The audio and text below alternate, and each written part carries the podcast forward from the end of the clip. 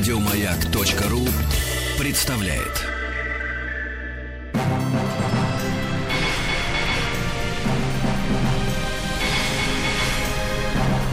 Собрание слов с Ариной Холиной.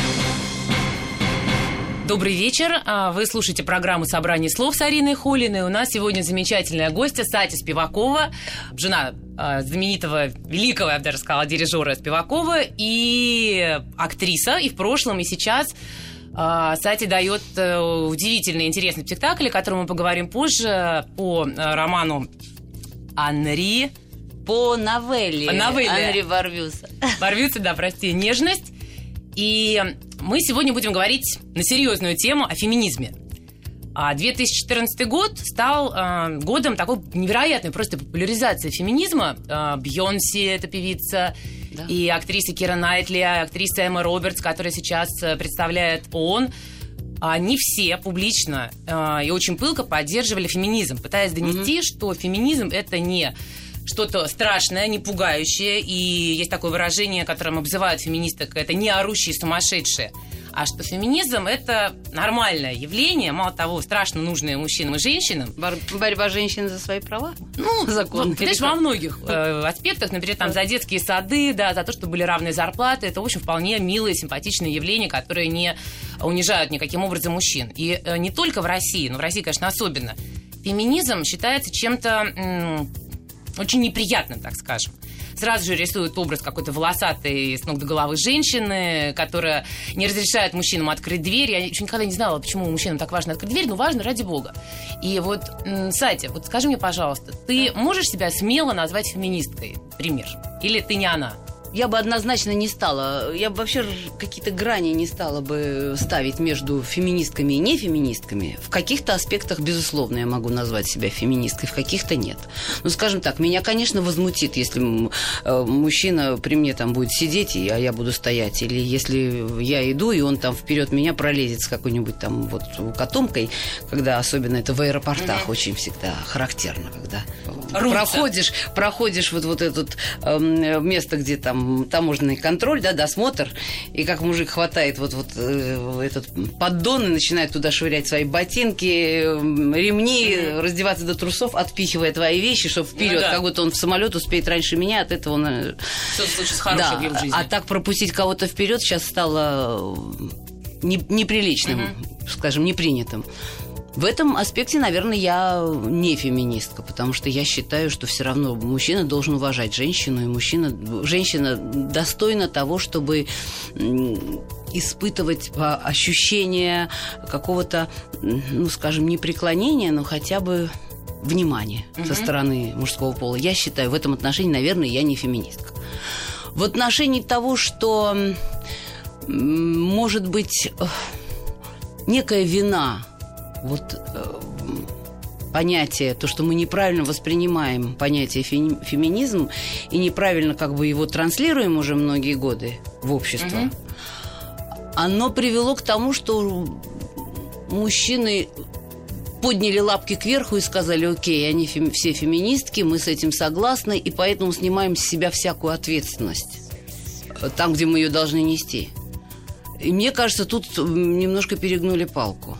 Вот, Ты знаешь, что э, я пока не, не заметила такого стадного чувства у мужчин, чтобы они бросали к ногам женщин ответственность и говорили, дорогая, наоборот, знаешь, такой странный момент есть, что мужчина, например, сидит на шее жены, он ничего не делает, Ага. он только все время ругается, что борщ недостаточно вкусен Да, и да, так да, далее, и так далее. очень часто. При этом он все время как-то э, унижает еще женщину за то, что это массовое явление, за то, что она успешная, за то, что она успешнее его, за то, что она глава семьи, все время пытается ей подчеркнуть, что глава семьи он, вот, вот, вот вросший в диван этот Ну, вообще из- известно же, что у мужчин гораздо больше комплексов, чем у женщин. Это, мне кажется, и физиологически понятно. Биологически, Да. знаешь, по красоте внешней. Нет, и по внутренней, по каким-то аспектам. Мне кажется, что они более закомплексованные, они более закрытые, они более трусливые. Мне так кажется.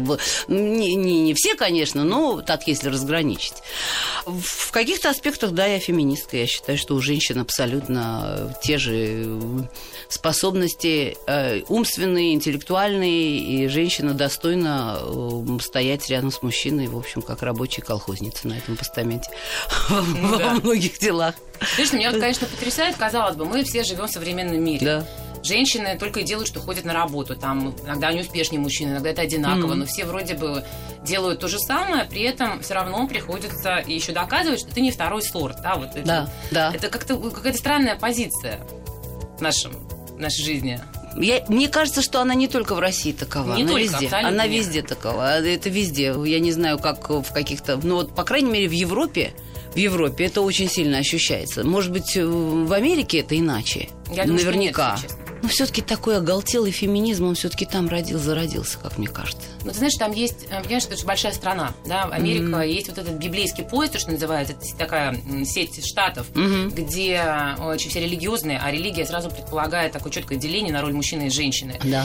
И есть огромная вот эта инерция, поэтому какие-то нью-йоркские феминистки, они маленькая-маленькая кучка. Ну, наверное, да. Но это скорее вопрос к социологам, каким-то социологическим опросам и исследованиям. Я в, в целом я не могу себя назвать ни оголтелой феминисткой, ни как а, те называются, которые не феминистки. Я где-то между. Угу. Наверное, можно и то, и то во мне найти. Ну, а вот вы, ты, наверное, же с мужем много ездишь по Европе, да, да и видишь э, как-то какие-то как вот, отношения мужчин и женщин складываются. Угу.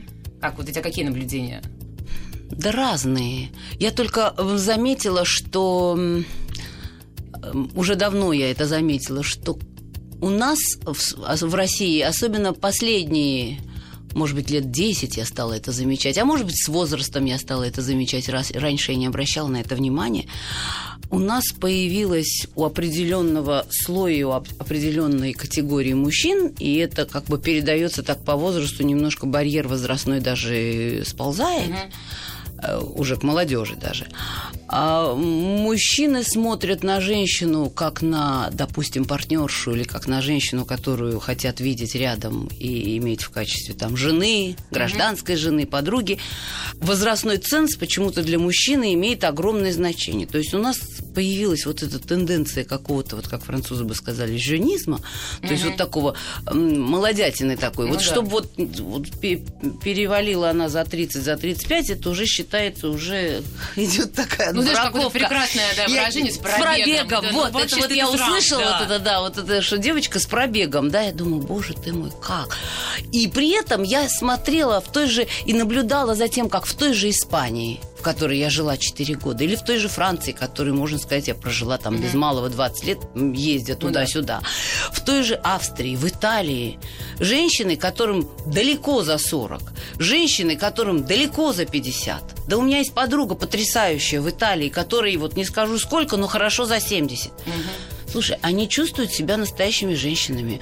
У них рядом мужики, они, у них интриги какие-то, они разводятся, они женятся, у них какие-то любовники, какие-то любовные встречи. И, э, и это реально так, не то, что они рассказывают, но женщина интересует мужчину э, в определенном возрасте, и никто даже, у никому из этих мужчин в голову не придет сказать, что она там с каким-то пробегом или там с проскоком, или там уже срок годности закончился. Вот что меня поражает прежде всего, когда я наблюдаю взаимоотношения мужчин и женщин на Западе, э, в частности в Европе, когда я сравниваю эти взаимоотношения с тем, что происходит у нас. И я наблюдаю это с ужасом на, на некоторых своих, вот иногда я слышу высказывания каких-то своих молодых друзей, которые говорят, ой, ну ты что, ну слушай, ну она уже старая, ой, ну ты что, ну это, это уже, у нее уже такой возраст. Какой возраст? 40 нет девочки, да? Ну, да. Ой, это, это, это уже, такое, это уже так, в таком возрасте женщины это э, говорят там пацаны, которым там 33 года. Тоже не ягодки. Не ягодки уже, да, тоже чай не 16. Угу. Ну, это меня, конечно, вот это, пожалуй, главное. А так, по, наверное, в России больше принято... Эм, с другой стороны, чтобы уже все не, не темным и светлым не, не обозна, обозначать, все-таки у нас еще сохранились, мне кажется, традиции, когда мужчина платит за женщину в кафе. Вот, понимаешь, это тонкий момент. А сейчас я тебе да. дам такую затравку. Да. Вот ты приходишь с, не с потенциальным любовником, не с ухажером, да, с кем-то. Ну, просто с мужчиной, и, да. Да, просто с мужчиной по делу. По делу, да. да. И, и он хочет тебя платить. Ну, понимаешь, вот я, например, мне не хватает э, какой-то дури, чтобы начать там бить «нет, нет, я заплачу», но мне не, уже даже не хочется ввязываться в этот скандалиоз, хотя у меня нет никакого, э, никакой для меня причины, почему он должен за меня платить. Нет, может быть, это, это наверное, вам говорит неудобно. восточная женщина. Я считаю, что когда за столом сидят мужчина и женщина, платить должен мужчина в любом случае, если это не определенные обстоятельства, скажем, если я пригласила там какого-то молодого голодного студента поговорить о каком-то проекте, и я понимаю, что mm-hmm. я его пригласила в довольно дорогое кафе, где мне удобно встретиться,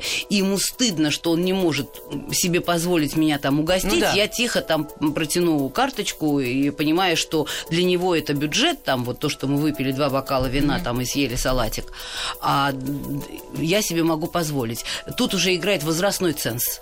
Но если он меня пригласил на, какой-то, на какую-то встречу, мы говорим в данном случае о деловой встрече или о какой-то дружеской встрече, ну, не знаю, я, например, считаю, что когда особенно это давай разделим. Вот, вот это там разделять счет для меня это вот сразу вставай и уходи. Ты знаешь, а я долго думала об этом, потому что, в общем, меня-то тоже воспитали в такой культуре, и в этом нет ничего ужасного. Иногда какие-то за меня платят более богатые друзья, я имею в виду разного пола. Я иногда mm-hmm. плачу за своих, да, вот более да. менее обеспеченных. Это, это нормально, и не стоит, наверное, по этому поводу переживать. Но при этом, вот, э, понимаешь, потом ты за него выходишь замуж, он тебе говорит, дорогая, ну что ты будешь работать? Я получаю в 15 раз больше, ну, бывает и любовь с богатыми людьми, да, и вообще сиди дома. Понимаешь, вот мне кажется, что это как-то все одно из другого. Я немножко привыкла, потому что я тоже много в Европе живу. Мужчины разных традиций. Некоторые все равно старо, более старомодные, они там чашку кофе оплатят. А для многих совершенно нормально, что вот в Америке, например, мне подружка говорила, что они договариваются заранее когда ты не знаешь, чем закончится свидание, да, и может, оно ничем не закончится. Да. да. И люди, да, договариваются, что типа вот я тебя приглашаю, или ты меня приглашаешь, или мы в этот раз идем и платим пополам. Может быть, это как-то сразу определяет роли. Может быть, не знаю. Я об этом не задумывалась. Как-то я, наверное, избалована была тем, что всегда мужчины платили как-то за меня. И поэтому для меня это был индикатор. Как только вдруг, если я понимаю, что мы в равных, э, на равных э, как бы позициях в одном поле, для меня это прежде всего как бы признак жлобства. У меня как-то так вышло в жизни, получилось, что я вышла замуж, наверное, за самого щедрого человека на планете, который там последнюю рубашку снимет там и отдаст кому-то или последние деньги подарит, если кому-то кто-то будет в них нуждаться. А, я действительно не представляю. И папа у меня был такой же, и муж такой. Поэтому я, в общем, как-то не понимаю, когда мужчина позволяет за себя платить. Ты знаешь, ну вот это... Я это... Мне иногда приходится с этим мириться. Я даже иногда понимаю, что вот, ну, придется заплатить мне самой, все такое. Но я понимаю, что по сути это неправильно. А, ну, наверное, что в идеале есть в одном фильме такая шутка, что самые приятные слова, которые ты можешь услышать от женщины, это не «дорогой, я люблю тебя», «дорогой, я заплачу». Потому что мужчины, на самом деле, они переживают тоже по этому поводу. То есть даже какими бы они ни были щедрыми, а, ну, вот это момент именно не то, что вот конкретных денег за конкретный ужин, а это, мне кажется, момент как-то общей ответственности за женщину, Потому что мужчина дальше считает себя уже обязанным, если у него женщина отношения. Ходили, говорит, молодой человек, ходили, обедали, извольте жениться, что ли, как Ну, я, может ну, быть, не так примитивно, но, понимаешь, все равно, вот ты думаешь, э, представляешь, там, если на человека сваливаются все заботы о семье, так, и годами, что? Мне кажется, иногда, да, тяжело. Иногда эти заботы Мужчин человек жалко. взваливает добровольно на себя. Ну да, но это все равно, мне кажется, не совсем так просто. И мне как раз удивляет, что мужчины, знаешь, есть мужчины, которые могут себе это позволить. Они трудолюбивые, они много зарабатывают, для них это в кайф.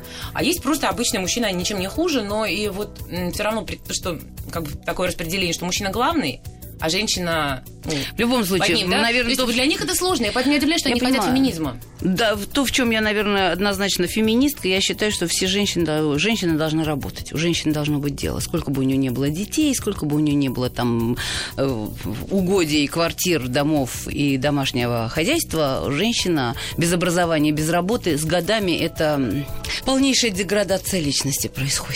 Согласна. И э, с вами программа «Собрание слов» с Ариной Холиной и наши замечательные гости Сади Спиваковой.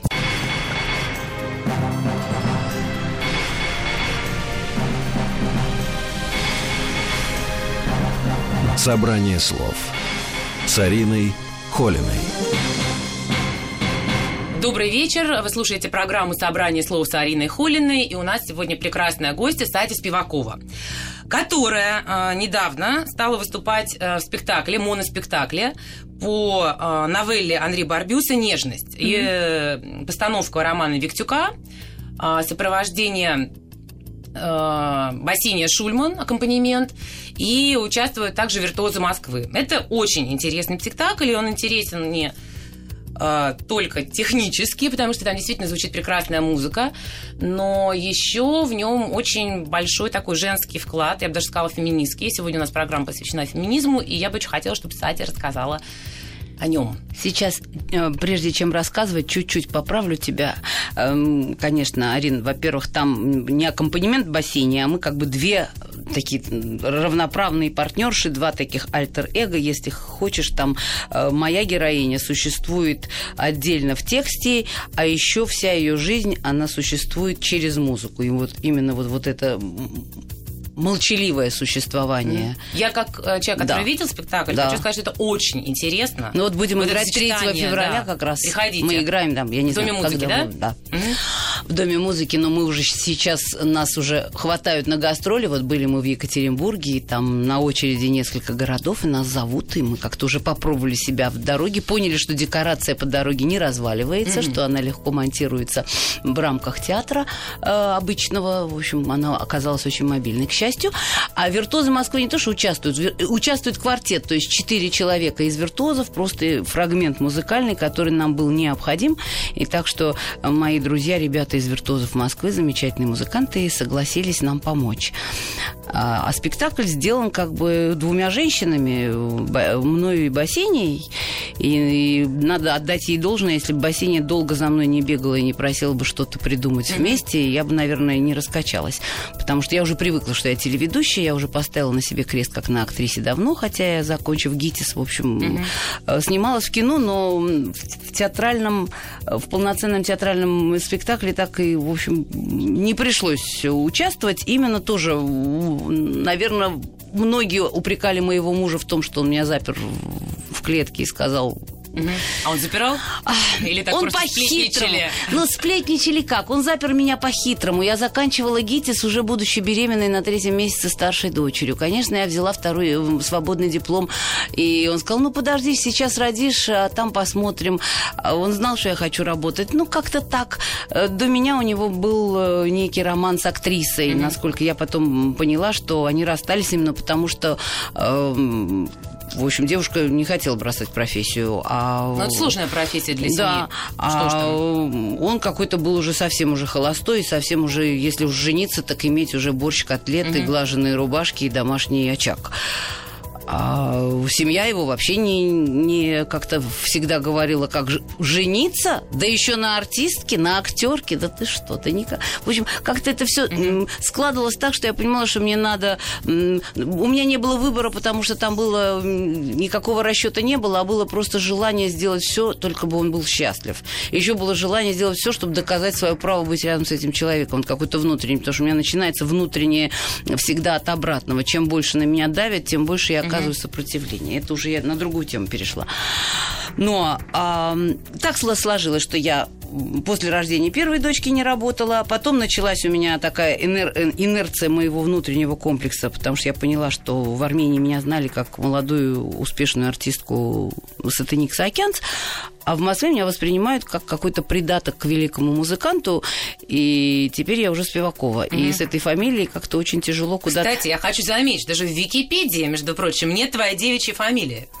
Ну вот, ну слушай, Википедия... Исправь, спас, исправь. Да, ну, можно посмотреть в титрах всех тех фильмов, в которых я снималась. Я даже первые годы не меняла. Все режиссеры, которые со мной работали в Армении, умоляли, только не меняй фамилию, потому что как-то вот, ну там я была известна в Армении именно как Сатаник Саакянц. И эм, так получилось, что, значит, ну вот с, с этой фамилией куда-то выползать. Арин, я часто ругаю себя за свое малодушие и за то, что из-за малодушия, из-за трусости, из-за страха какого-то мы пропускаем шансы, как вот люди пропускают поезда, боясь прыгнуть mm-hmm. в вагон. Потому что когда я вспоминаю, что э, ну, в, там, в 24, в 25 лет э, мне было, э, мы так дружили с... Э, Георгием Александровичем Товстоноговым, mm-hmm. пропадали у него дома на спектаклях. Я вращалась в таком кругу, и у Володи был такой круг актерский, э, режиссерский. Чего мне стоило? Вот вроде говорят, молодые такие, вот они рисковые, они не смотрят куда-то, у них нету вот этого. Чего мне стоило вот там кинуться и сказать, вот я хочу сыграть, вот послушайте, давайте. Mm-hmm. Я была как просто там трусливая овца, где-то сидела в углу, смотрела на всех вот с такими глазами и боялась вообще рот раскрыть.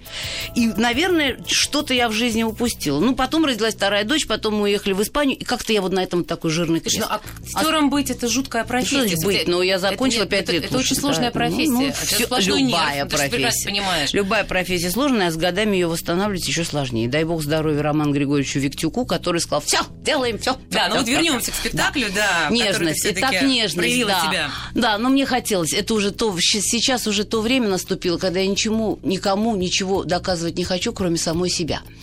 И мне захотелось вот получить какой-то кайф, какое-то наслаждение от того, что, ну вот, вот для самой себя. Вот мне вот попробовать действительно и самой себе доказать, что я снова могу на сцену выйти и со сцены Ты, говорить. Вот расскажи, о чем спектакль, потому что, мне кажется, это очень важно. Спектакль о любви. И спектакль о том, что ну, само название нежность, да, спектакль о любви и спектакль о какой-то, наверное, сейчас невозможной любви, хотя сейчас бы она тоже была возможна, просто если это конец 19 века, и героиня говорит, что героиня расстается с молодым э, возлюбленным, понятное дело, расстается, потому что он моложе нее, и потому что ясное дело, что жизнь у него с ней продолжаться не должна. Многие спрашивают, а почему она расстается? Ну, потому что там, там не сказано конкретно почему, но можно придумать всякое, что мальчик молодой, из хорошей семьи, и семья хочет, допустим, чтобы он хорошо жил женился. Ну да. На, на достойной партии. Сюжет, так, да, кажется, на достойной партии, а не сидел бы там с этой старой кошелкой, которая на 20 лет старше него. Хотя ей, наверное, лет 45, я так себе представляю, а ему 25 mm-hmm. где-то.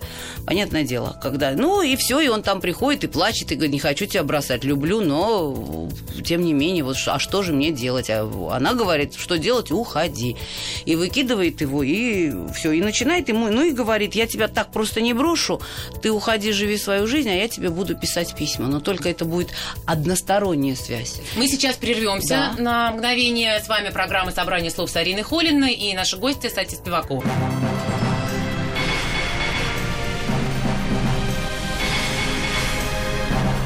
Собрание слов с Ариной Холиной.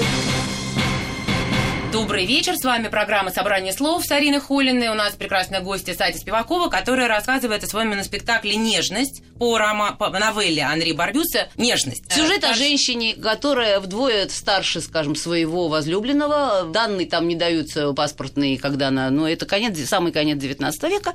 Сюжет вполне современный в том плане, что молодой человек, с которым она связана, и которого она безумно любит, и который ее безумно любит, тем не менее, они должны расстаться. Как я полагаю, полагаю, должны расстаться, и как в каких-то там письмах Барбюса это указывается, должны расстаться, потому что он это прочитал в какой-то даже хронике газетной всю эту историю в свое время написал. Поэтому как бы историческому факту новеллу, просто по документальному. Молодой человек, взрослая женщина. Родители против того, чтобы он продолжал там жить с этой дамой, а уже бы наконец завел семью, там ему лет 25. Ну, вот он плачет, говорит, не знаю, что мне делать, стонет, рыдает, и вот мама и папа не велят, и хочется, и колется. Она его отправляет, говорит, ты должен жить, у тебя должна быть новая жизнь, естественно, мы mm-hmm. должны расстаться, потому что это нормально, у тебя должна быть новая жизнь. Я тебе уже никого не рожу, и, и так далее, и тому подобное. Но она говорит, я не брошу тебя просто так. Договорились, я буду появляться, сейчас бы она просто там посылала бы ему смс там раз в месяц, а там она говорит, я раз в год, там, я буду тебе писать, угу. но ты никогда не узнаешь моего адреса, и ты не будешь знать, когда эти письма будут приходить, это всегда будет неожиданно. Вот это условие. Сейчас, чтобы исчезнуть, надо будет поменять номер мобильного телефона, надо будет идти, ну, уйти из всех да. социальных сетей и все. Можно забанить, да? Забанить всех, и тебя никто не найдет. Да? А тогда достаточно было вот сказать, вот поменять адрес и сказать, что будешь получать письма без обратного адреса. И вот он получает письма вначале ровно через год, потом ровно через пять лет. Угу спустя этот год, потом проходит там 11 лет и так далее и тому подобное. И в каждом этом письме она описывает, как вот ей живется, она представляет, каким он стал и, и так далее и тому подобное. И там, конечно, весь э, драматизм и, так сказать, вся развязка неожиданная в пятом письме. И поэтому перед пятым письмом мы решили взять большую-большую музыкальную паузу, где играет как раз квартет виртуозов э, первую часть квинтета Франка. Это было за которую, за которую Виктюк просто сажает меня тупо на сцену. Ну, это не тупо, а это наоборот просчитано. Это очень сложно просидеть на сцене, не двигаясь ровно 12 минут. Но за это время успеваешь прочитать все внутренние монологи, которым тебя учили, и накопить вот это состояние к пятому письму, потому что пятое письмо самое главное. В этом финале раскрывается оригинальная способность любить, с другой стороны, ее Наверное, безумное все-таки тщеславие, потому что Могло же и так быть продолжаться, что она бы ему разрешила иногда к себе захаживать. Ну, если ну, бы была она была бы мужчиной... банальная, кухонная бы такая... Да, если бы она была мужчиной 45 лет, то, в общем, кто бы угодно выдал за него молодую девицу. Да? Вот, Конечно. Мне кажется, есть этот момент Тут самое главное для меня, Арина, то, что это поразительная история, как уйти, чтобы остаться спустя 20 лет. Вот. А ты думаешь, оно нужно? Вот как тебе кажется? Потому что очень литература и просто люди, в общем, культивируют вот этот момент, что, ну вот я остался по какой-то причине, осталась вот в памяти этого человека навсегда. Да. Например. Да? А нужно ли оставаться? Мне кажется, навсегда, да. Если это были какие-то мгновения и случайности? Мне кажется, да. Любая случайность, она, она закономерна в нашей жизни. Мне кажется, любой человек, даже с которым ты встретился на один день или на один час, ты можешь общаться с человеком 10 лет, каждый день, и он на тебе не оставляет никакого следа, в тебе он не оставляет никакой зарубки, а ты можешь провести с человеком несколько часов и влюбиться в него на всю жизнь, никогда его больше не встретив. Но эта встреча тебя потом питает, как некий вживленный в тебя электрод. Вот со мной такое происходило. Это вот что-то такое, вот эта встреча, которая через годы, через расстояние, потом иногда ты к ней возвращаешься как к какому-то источнику тепла или света или какой-то энергии. И для меня это было всегда очень важно, оставаться. Даже в памяти там людей, с которыми я давно не общаюсь или с которыми у меня ничего не получилось в жизни. Ну вот ну, остаться, вот обязательно остаться. Вот для меня это почему-то очень важно. Арина Холина и ее собрание слов. У нас тема программы основная это феминизм, феминизм да. да. И за прошлый год произошло очень много событий и популяризация звездами, там, певцами, певицами, актерами феминизма. И плюс еще к этому подключилось очень много откровенных признаний женщин в том, что их насиловали. И известных тоже женщин, известных моделей, известных актрис. Ну, это и раньше было, боже. Понимаешь, У нас, что... может быть, а на Западе я столько слышала и читала всех этих рассказов про то. Ты знаешь, ну, это стало массовым таким, да, и это не абстрактные вещи, а это то, что случилось, например, там 20-10 лет назад, и касающиеся конкретных людей, например, фотографа Терри Ричардсона, и после одного признания следуют другие.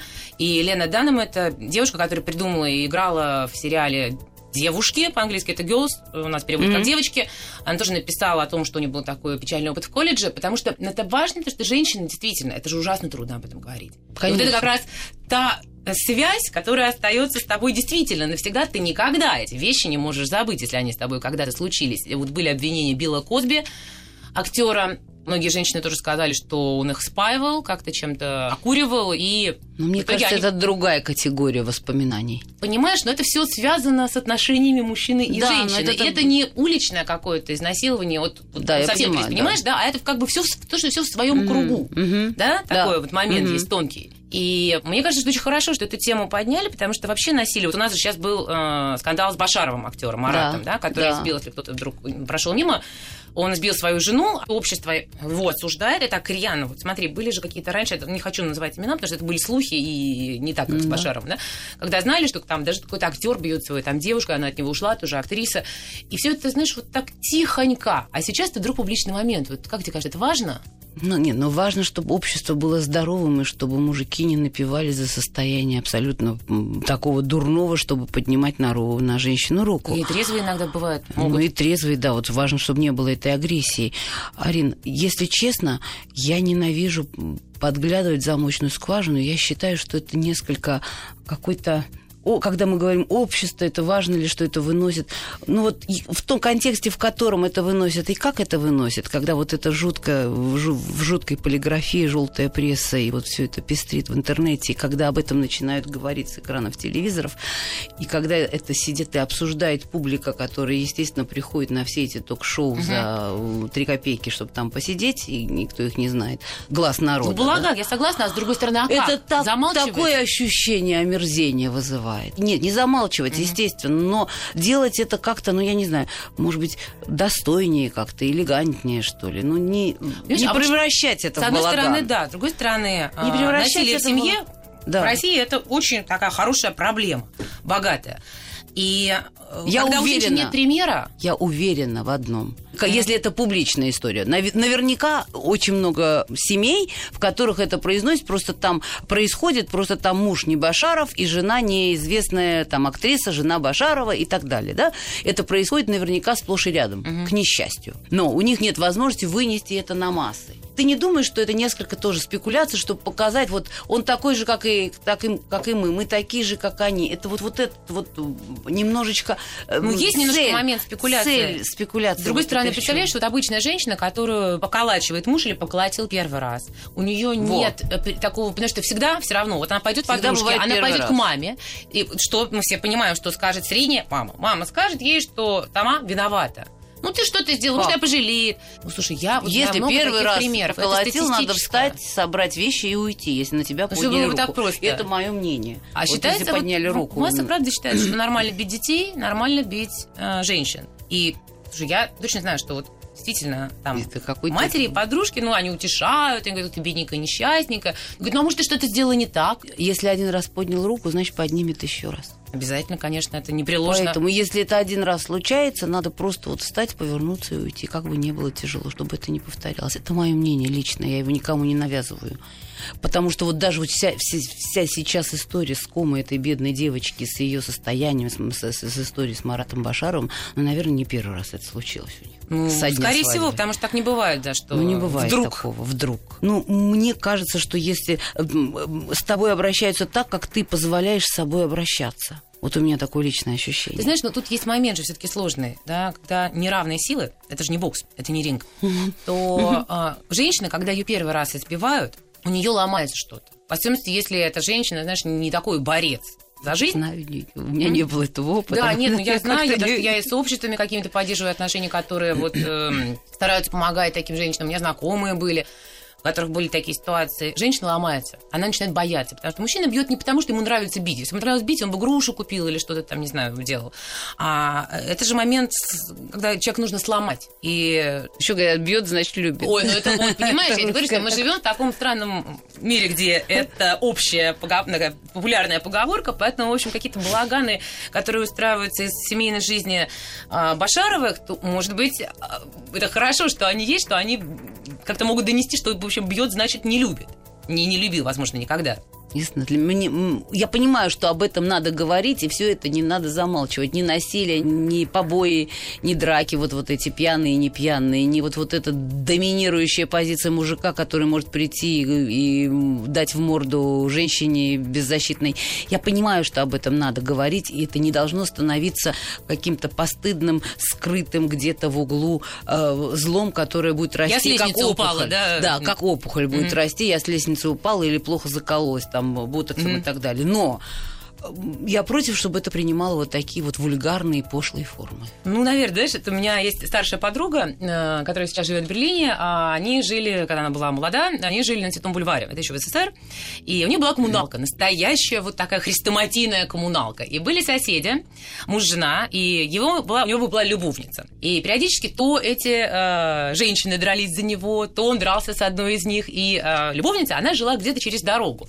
И как только он начинал драться со своей женой, соседка мчалась, звонила этой любовнице и кричала, давай, Люська, прибегай, дерутся. То есть это для них такое, знаешь, было У развлечение. меня тоже это, было, конечно, и у меня масса ситуация. было историй таких, и совсем недавно, несколько лет назад, была история с одной моей подругой, которая вдруг мне созналась, рыдая, она моложе меня, чудная а- артистка, она созналась, рыдая, что ее там, что она ей очень плохо жить с мужем, что он ее бьет, что он ей угрожает, что он забирает все деньги, потому что Мгм. работала она и за- зарабатывала и как-то складывала вкладывала эти копейки, что у них маленький ребенок, что она его боится. Мало того, что он ее бьет, так она еще не знает, как от него уйти, потому что она боится, потому что он ей Страх, угрожает, конечно, потому да. что он бывший спортсмен, потому что он там связан с какими-то там авторитетами, что он ей угрожает, Мгм. что если что, смотри, только попробуешь, рыпнешься, кому-нибудь расскажешь, там я тебя убью. Я все сделала.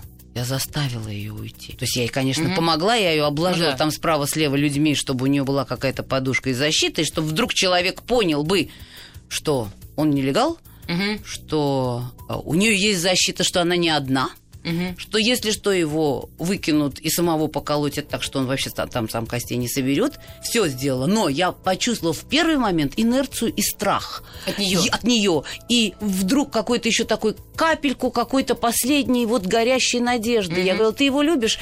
Нет, я боюсь. Я говорю, ну а раз боишься и не любишь, что ты теряешь свое время драгоценное, своей жизни, своего таланта. Все, решили, делаем так, подписываешь. Но для этого надо пойти там подписать заявление в милицию. Там, Ну, да, и вот этот ее страх пуститься, вот пойти, да, даже по абсолютно законному Мгм. пути, вот этот страх, что он узнает, что она вот начала против него действия, вот этот страх, и еще надежда такая крошечная, что а вдруг он поменяется, будет как прежде, как в начале. Я говорю, не будет. Это всё не классика, все симптомы. будет, не будет. И сейчас счастливый человек светящийся ходит. А сколько прошло времени? Счастливый, э, как-то раскрепощенный, полтора-два года М. раскрепощенный, влюбленный, любимый абсолютно поменялась. Просто как будто бы с нее оковы сняли. Не потому что там я такая героиня, а потому что у человека мозги встали правильно. Ну да, это, конечно, вот... И когда у нее мозги стали правильно, она оказалась в положении силы, он пару раз попытался там вернуться и что-то такое поднять кулачок. Тоже поугрожать еще. Поугрожать, поднять кулачок. И он понял, что а эту женщину уже побить невозможно. Ты знаешь, а вот здесь есть очень как раз странный момент, когда люди э, бьют, да, мужчины, они сильнее. Но как только ты говоришь, значит так, вот сейчас давай вперед, сейчас будете милиция, будут мои тоже знакомые, которые у меня тоже есть в определенных там местах, они сейчас и приедут, и будет тебе плохо. И они мгновенно распадаются на молекулы. Вы слушаете э, собрание слов с Ариной Холиной и с нашей замечательной гостью Сати Спиваковой.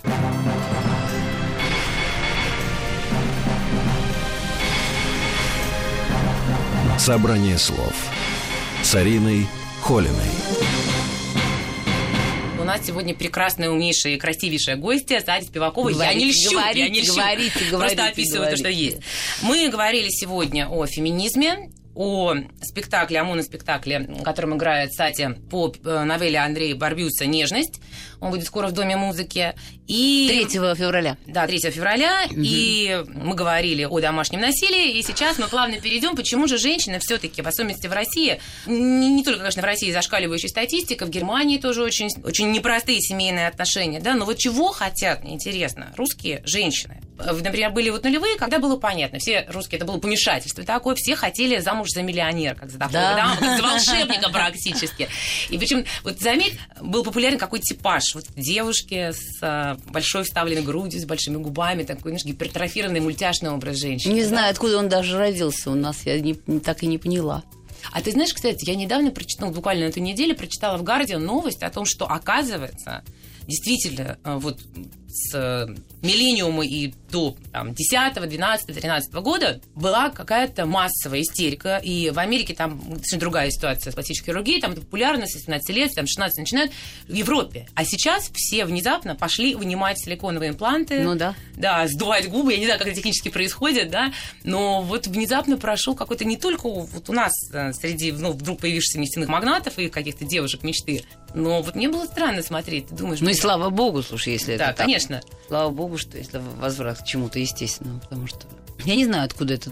Наверное, психологически где-то засело, наверное, какой-то стереотип, может быть, это пошло от того, что на все наши девочки, вот э- это поколение, которое, о котором ты говоришь, в детстве они мечтали играть в Барби, а у них не было кукол Я тоже Барби. мечтала в Барби. Ну да, но у нас Барби не продавалась, и вот эта мечта и идеал э, Памелы Андерсон и Барби, и вообще вот все вот, вот эти вот, э, чтобы и сиськи, чтобы и губки и так далее туда, и, и вдруг это, что это можно взять и сделать, да, пойди и сделай. Ну, я не знаю, откуда это взялось. Как бы из себя прям. Из себя прям, Понимаешь? но... Это же, в принципе, не ради себя, это ради вот именно поиска мужчины, понимаешь? Они ради себя, может, ходили с каким-то грудью, как у них была от природы. Наверное, да, я не знаю. Я так думаю, Но самое главное, что это, мне кажется, обратный результат. Мне кажется, мужикам это настолько не, не, не нравилось никогда. Нормальным Нормальным, мужчинам. да. Нормальным мужчинам. Насколько я знаю по рассказам своих друзей, мужчин, Мгм. что вот это все искусственное ужасно неприятно. Оно пугает. Говорят, что это очень неприятно. Ну да, но мне кажется, пугает и внешне, потом, честно говоря, у всех людей, которых я встречала, вопрос, а, А как потом- целоваться и трогать? Да, и как Да? целоваться да. А главное, что потом это же начинается какая-то цепная реакция. Там переделала грудь, переделала губы, накачала губы, и начинаешь думать, а вот, а, а что еще? У меня была такая одна Мгм. приятельница, она вдруг так была, так, надо еще несколько ребер вынуть вот тут, да, Мгм. чтобы по сравнению с губами там талия была совсем такая. Так, а еще что-то. А, говорят, еще попу там можно что-то вставляют. Так, М, еще надо да. откачать жир над коленями. А еще потом надо... Молодая девочка тоже, ей- это я помню, тогда ей было там чуть-чуть, чуть больше 30. И пошло вот, вот это тотальное там отсасывание, перекачивание, подставка, вот, вот. И недавно я ее случайно встретила на улице, но это вот стареющий монстр какой-то, потому Это что вот когда вот нету уже ни куска какой-то вот своей, Мгм. своей личности, все началось там, я не знаю, с носа и закончилось сейчас уже непонятно, что в ней осталось своего, кроме каких-то погасших глаз. А тогда глаза светились, Мгм. была еще какая-то такая надежда. А сейчас какие-то потухшие глаза уже какого-то линялого Мгм. цвета, а не голубого. И вот все такие, вот этот, как конструктор, вот это лего, вот тут так, тут так, Что это жутко, потому что ты уже же не сотрешь. Да, татуировку еще можно как-то стереть, и у тебя дальше следа не будет. Сейчас такое оборудование. Не- а тут свои не стирай, пожалуйста, не это так красиво. Ты же понимаешь, вот мой папа, который меня воспитывал один, без матери, и прекрасный человек, то даже он мне говорил, ну, потому что он человек совсем старого поколения был, говорил, мол, ну, у тебя будет 18, гарбинг с носа уберешь. Я потом, к сожалению, он уже умер. Я бы, ему, честно надо. говоря, бы, я к нему бы прибежала и сказала, папа, как вы смели, да, внушать мне какие-то комплексы по поводу моего носа, который мне очень нравится, я бы ни за что не стала его переделывать. Да, это Никогда. абсолютно не надо. Зачем? Это мне как-то... Я помню, когда я снималась в Армении в кино, один из режиссеров, у нас была очень известная актриса в Армении, ка- такая, когда мне было, я была пацанкой, мне было 20 лет, а ей уже тогда было за 30. Но она была в самом соку, она была такой звездой армянского кино. А в Армении была такая повальная мода съездить в Тбилиси и укоротить нос. А. Надо, не надо, там вот, ну, как бы в, Гру- в Грузии был очень известный хирург пластический. И вот это еще где-то на грани 80-х. Вот все туда повалили, кому надо и кому не надо. У кого действительно нос нуждался. И вот у всех нос как под копирку. И у нее был нос в юности чуть большеватый, но в этом носе был шарм. А потом она переделала нос. Это наша известная кинозвезда, наша армянская, народная артистка. Я помню режиссер, который снимал один из моих фильмов, очень известный писатель армянский, покойный ныне Агасяй Вазян, он мне сказал, вот посмотри на нее, вот она сделала нос, и этого носа где-то на теле не хватает. Ага. Ты понимаешь, он говорит, я вот на нее смотрю, сказал он так, покручивая ус, вот я на нее смотрю, вот вроде та же самая девочка, которую я мечтал тогда-то снимать, тогда-то. И вот этого носа где-то, говорит, на лице не хватает. Не понимаю, где, то ли на лбу, то ли... говорит. Мгм. Поэтому я как раз, ну, когда это вот уже необходимо совсем, Нет, ну Бывает никто не так. против, да, почему нет? Но кто-то действительно, кому-то очень не повезло. Я, кстати, сочувствую людям, вот, ну правда. Знаешь, когда вот мне моя знакомая, которая, она так занимается спортом, она невероятно следит за собой, ей тогда было лет там 28, а- обалденно выглядела, и она вот начинает рассуждать, колоть мне ботокс в глаза. Ну, знаешь, это вокруг морщин, да? Говорю, зачем? Я просто реально оторопела, даже сказать не могла. Она говорит, ну как, на будущее? Ре- Превентивно, на будущее, да? на будущее ничего не надо делать. Ты Я думаешь, господи, ну как же так на вот это все, да, не ездит все. Нет, вот ты сказала про такие дефекты. Мой муж, в частности, он э, регулярно э, помогает фонду, который случайно к нему обратился. Фонд находится в Соединенных Штатах. Называется Train of a Smile, то есть поезд улыбки. Мгм. Они оперируют детей с этой, как она называется, Зайчья губа? зайчья губа и волчья пасть или Да, волчья... да, волчья пасть, да, правильно. Это и действительно природные ему дефекты. присылают, он так счастлив, ему присылают фотографии ребеночка, на который там он дал деньги на операцию, ребеночек до и после. Вот когда эти природные дефекты устраняют, и человек начинает нормально улыбаться, нормально говорить, у него хорошие губки сразу становятся, а не вот, вот эта уродливая маска на лице. Понятное дело, что это необходимая хирургия. Да, и э, мне кажется, вообще уже все забыли, а, с чего началась С пластическая хирургия.